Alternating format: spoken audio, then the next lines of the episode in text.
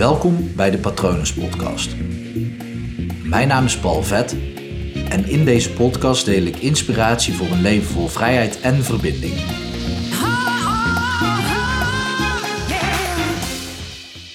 Praat alleen maar over je trauma zolang jij je helemaal veilig voelt. Dit is super belangrijk, want gebeurt dat niet, misschien zelfs op onbewust niveau, hè, dus je kan het niet altijd zeker weten. Maar op het moment dat jij over je trauma praat en dat deel wat dat trauma van jou, hè, dat, dat deel in jou, wat dat trauma heeft ervaren, voelt zich op dat moment dat er over wordt gesproken niet helemaal veilig, en dat gebeurt echt al heel snel, dan kan het ehm, de symptomen, de klachten die, je dus, die dus zijn ontstaan door de traumatische ervaring, kunnen dat versterken en verergeren. Super belangrijk. Ik, ik wil een persoonlijk verhaal daar, daarover vertellen, waardoor ik zelf heb ervaren hoe het juist werkt op het moment als het wel veilig is. En dat is heel krachtig. En een, een deel van dit verhaal, of eigenlijk de situatie van dit verhaal, die heb ik al meerdere keren benoemd. Um, echter heb ik het nooit op deze manier uitgediept. Als je deze podcast-afleveringen uh, allemaal hebt beluisterd, of een aantal in het begin, dan heb je een deel van mijn levensverhaal gehoord. En dan weet je ook dat ik vroeger afgesloten was van gevoel. Die keuze heb ik ooit gemaakt toen ik zeven jaar was, want dat was op dat moment veiliger voor mij om mijn emoties niet te tonen. En toen, 22 jaar later, ergens in juli 2012, ik zeg altijd 4 juli, maar het was een paar dagen daarna, zat ik op terras met iemand te praten die ik dus op 4 juli had leren kennen. En zij vroeg mij naar mijn verleden. Ze zei: Hoe was je jeugd? Ik zeg: Ja, niet zo best. Maar iedereen heeft wel wat en die van jou. En zij nam er geen genoegen mee. Zij zei: Nee, nee, nee, ik wil het weten. En wat er op dat moment in mij gebeurde was dat ik brak. Of zij brak door al mijn muurtjes heen, of ik deed dat zelf natuurlijk, want hoe kan zij door mijn muurtjes heen breken? Ik brak dus door wat zij vroeg en door de persoon die tegenover mij zat, brak ik door al mijn muren heen. En dat ging nogal gepaard met veel emoties, oftewel ik zat gewoon keihard te janken midden op terras. En wat er toen gebeurde, dat is het helende ding geweest. Namelijk niet het doorbreken ervan dat ik weer opeens die emoties heb kunnen ervaren, maar dat zij medeleven toonde. Niet medelijden, niks arm kind of arme man of arm iets, niks kleiner makend, maar medeleven. Ze toonde mij liefde. Dus dat deel in mij wat zo gekwetst was van toen ik zeven was en die de beslissing heeft genomen, ik ga nooit meer mijn emoties tonen. Dat deel van mij voelde zich gehoord, gezien en geloofd. En dat heeft het hele helingsproces in werking gezet. Dus de situatie zou je kunnen zeggen, ja, was eigenlijk best onveilig, want ik zat midden op de rast terwijl ik daar manager van was, van, van dat lounge restaurant. Dus daar ging het niet om. Het, het ging erom dat mijn gesprekspartner mij, en dan met name dat zevenjarige deel in mij, een heel veilig en fijn gevoel gaf. Zij zag dat deel, zij hoorde dat deel en zij geloofde dat deel en gaf toen ook nog liefde aan dat deel. Dus veiligheid en vertrouwen en liefde en verbinding. En dat is het ding geweest wat het voor mij heeft geheeld. Dus niet het daadwerkelijk doorbreken van de muurtjes, want op het moment als dat was gebeurd en zij had mij afgewezen, zij had gezegd: Ja, je moet hier niet gaan zitten janken, ga lekker even in zee zwemmen, dan voel je je vast beter. Dan was het weer bam, dichtgeklapt. En waarschijnlijk was het dan erger geworden, want dat was dan weer een bewijs dat mijn zevenjarige deel zich niet mocht laten zien. En dit is precies de reden waarom ik deze aflevering maak, omdat het super belangrijk is dat als jij jouw trauma met iemand bespreekt, dat dat deel van jou zich dan echt veilig voelt. En waarom ik dit deel is omdat we we zijn ja, niet, niet makkelijk geneigd, maar wel op het moment als wij onze traumatische ervaringen delen met mensen, dan letten we er vaak niet op of dat dat wel helemaal veilig is. Natuurlijk voelt dat veilig op het moment als je het met een vriend of vriendin bespreekt, of zomaar met een coach of met een ervaringsdeskundige. Wat daar namelijk echter het gevaar van is, dat woord namelijk hoort niet in die zin, I know. maar wat daar gevaarlijk aan is, is dat zij hun eigen ervaringen kunnen projecteren op jouw ervaring. En daarnaast niet goed weten met hoe ze om moeten gaan met iemand die een traumatische ervaring deelt. En misschien zijn ze onbewust bekwaam, dus dan doen ze het onbewust goed. Dat zou tof zijn. Maar het is wel iets om voor te waken. Want wat, wat dienen zij namelijk heel erg goed te beseffen, is dat op het moment dat jij dus over je trauma praat en er is maar een moment dat er onveiligheid ontstaat, dan is dat deel van jou wederom gekwetst. En is dat een teken, een bevestiging dat dat trauma bestaat en dat dat nog niet verwerkt kan worden. Wat dient je gesprekspartner dan wel te doen? Allereerst is het eigenlijk.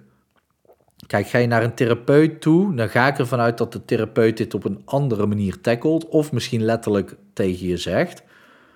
Maar wat het belangrijkste is, is dat jij vanuit jouw gesprekspartner al vooraf te horen krijgt van hey, het kan zijn dat ik je soms onderbreek, maar dat doe ik met de beste intenties om ervoor te zorgen dat jij je blijft beseffen dat jij in het hier en nu veilig bent.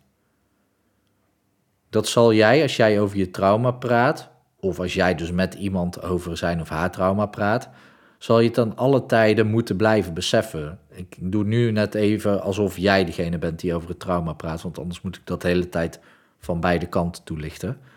Maar stel dat jij over je trauma gaat praten, dan is het belangrijk dat jij continu blijft beseffen en bewust ervan bent dat jij nu in een veilige, of tenminste op dat moment dat jij dat bespreekt, in een veilige situatie zit.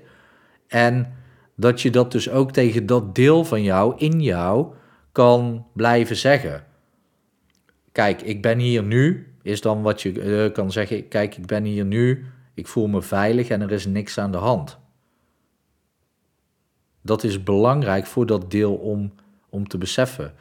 En waarom jouw gesprekspartner jou daarvoor zal moeten onderbreken, misschien niet altijd, hè, is omdat als jij over je trauma gaat vertellen en jij vertelt over jouw trauma alsof het daar in het verleden, dus terug daar in het verleden, niet hier, maar daar, heeft plaatsgevonden. Dan kan je namelijk blijven beseffen van oké, dat is daar gebeurd en hier en nu voel ik me als volwassene, voel ik me veilig. Alleen daar in het verleden, daar voelde ik me niet veilig. En dat deel van mij voelde zich niet veilig, maar dat ligt daar. Vanaf het moment dat jij gaat vertellen en jij schakelt om van het ligt daar in het verleden naar vertellen alsof het op dit moment gebeurt. Dus ik liep over straat en ik kreeg een klap op mijn gezicht. Op het moment dat je dus in tegenwoordige tijd gaat praten, dan is het de taak van jouw gesprekspartner om jou daar uit te halen. Let hierbij op, dit geldt alleen maar voor casual gesprekspartners of coaches die niet een bepaalde techniek aan het toepassen zijn. Want ik als therapeut maak er juist soms gebruik van dat je wel in een situatie stapt. Um, al zal ik je vaak niet heel lang blijven associëren, dus in tegenwoordige tijd laten vertellen over jouw trauma. Want dat is dus nergens voor nodig. Dus dit, dit, deze waarschuwing geldt specifiek voor mensen die niet goed weten wat zij doen als iemand over een traumatische ervaring vertelt. Dus belangrijk dat als jij vertelt dat jij hier bewust van bent dat jij op dat moment hier en nu veilig bent en dat jouw trauma daar in het verleden plaatsvindt. En jouw gesprekspartner is degene die daarover moet waken, want op het moment dat jij over een trauma gaat vertellen, dan kan je overweldigd worden door emoties, door dingen die omhoog komen. En ben je niet meer bewust aan het nadenken over de formulering van jouw zin. En jouw gesprekspartner die houdt als het goed is afstand en die kan dat wel. Daarom is een ervaringsdeskundige of een vriend of vriendin of een coach die het eventueel op jou, eh, zijn of haar leven op jou projecteert, kan lastig zijn. Want die gaat dan met je meeleven en die gaat dan eventueel mee met jou in die traumatische ervaring zitten, alsof dat dan nu gebeurt. En dat is gevaarlijk, want het gebeurt daar in je verleden. Dus dat, dat alleen al is super belangrijk voor een gesprekspartner op het moment als jij dus over een trauma gaat praten.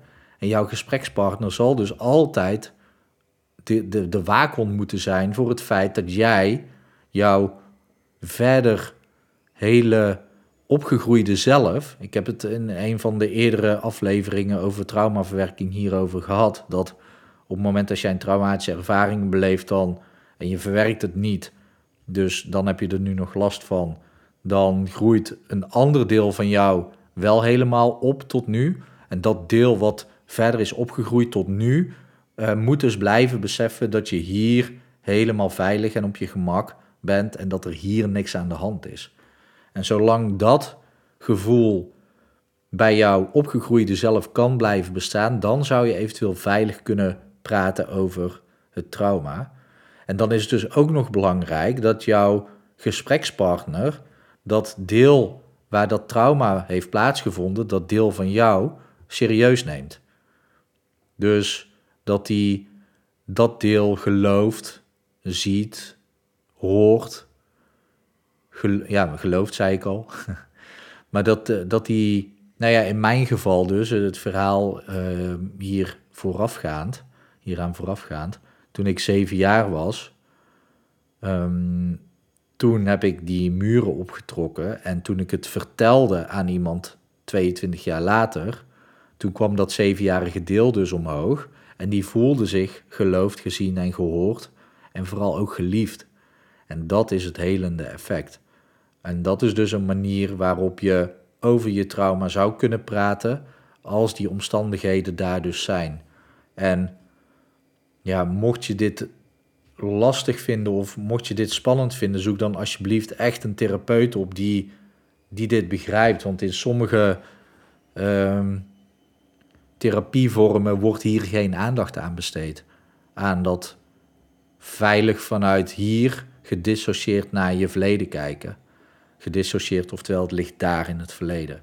En dat is super belangrijk. En als jij een therapeut vindt die juist met technieken werkt waarbij jij en gedissocieerd dus zegt daar in het verleden heeft dat plaatsgevonden en je met een techniek ook bewust associeert van oké, je beleeft het alsof het hier en nu plaatsvindt, dan kun je ervan uitgaan dat die therapeut goed weet wat hij of zij doet. Maar kijk dus voor jezelf gewoon uit met wie je bepaalde dingen bespreekt. Want het kan dus zijn dat als jij dus je trauma, als ik eh, mijn trauma had besproken of die situatie kwam omhoog en er zat niet iemand tegenover me die dat deel in mij zag, hoorde en lief had, dan had dat juist meer kwaad kunnen doen. Dus het is eigenlijk een waarschuwingspodcast, maar wel eentje die je kan helpen om niet verder achteruit te gaan. En misschien om je wel te beseffen dat, dat je misschien wel eens al je trauma hebt besproken met iemand, maar dat het daardoor juist erger is geworden en dat je daardoor dus juist misschien wel meer angst ervaart om het aan te pakken. Dat hoeft dus niet. Op het moment dat jij een gedegen therapeut tegen het lijf loopt, die gewoon weet wat hij doet rondom trauma's, dan gaat het je juist helpen. Dat is ook het voordeel in hypnotherapie. In hypnotherapie associeer ik je dus ook wel met je trauma, maar dan wel in hypnose. En daardoor lijkt het alsof je het wel gedeeltelijk vanaf een afstandje bekijkt.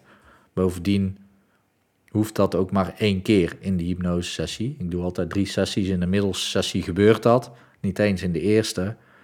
En in de middelsessie gebeurt dat. En dan gaan we daar ook nog eens heel snel doorheen. Want ja, waarom zou je er lang bij stil blijven zijn? Ja, dat kan ook een techniek zijn, exposure techniek. En EMDR maken daar wel weer gebruik van. Nou, op het moment dat jij naar een psycholoog gaat die EMDR-therapie kan toepassen en mag toepassen, dan weet je zeker dat die snapt hoe dit werkt en hoe dat hij een veilige omgeving voor jou creëert. En dan niet, niet eens zo specifiek voor jou als hoe je de podcast nu luistert, maar wel veilig voor dat deel wat de traumatische ervaring heeft ervaren.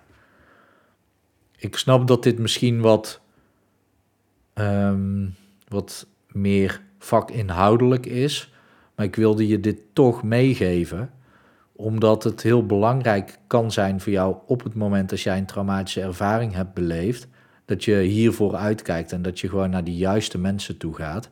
En ik kan me voorstellen dat dat lastig is, want misschien vertrouw je net alleen maar één iemand. Ehm, ja, dan, kan je je dus afvragen of dat het slim is om het met diegene te bespreken. Of dat je niet gewoon echt beter even naar een professional kan die jou hier echt vanaf kan helpen. Want je hoeft er niet mee rond te blijven lopen. Dat is echt heel belangrijk om jezelf te beseffen.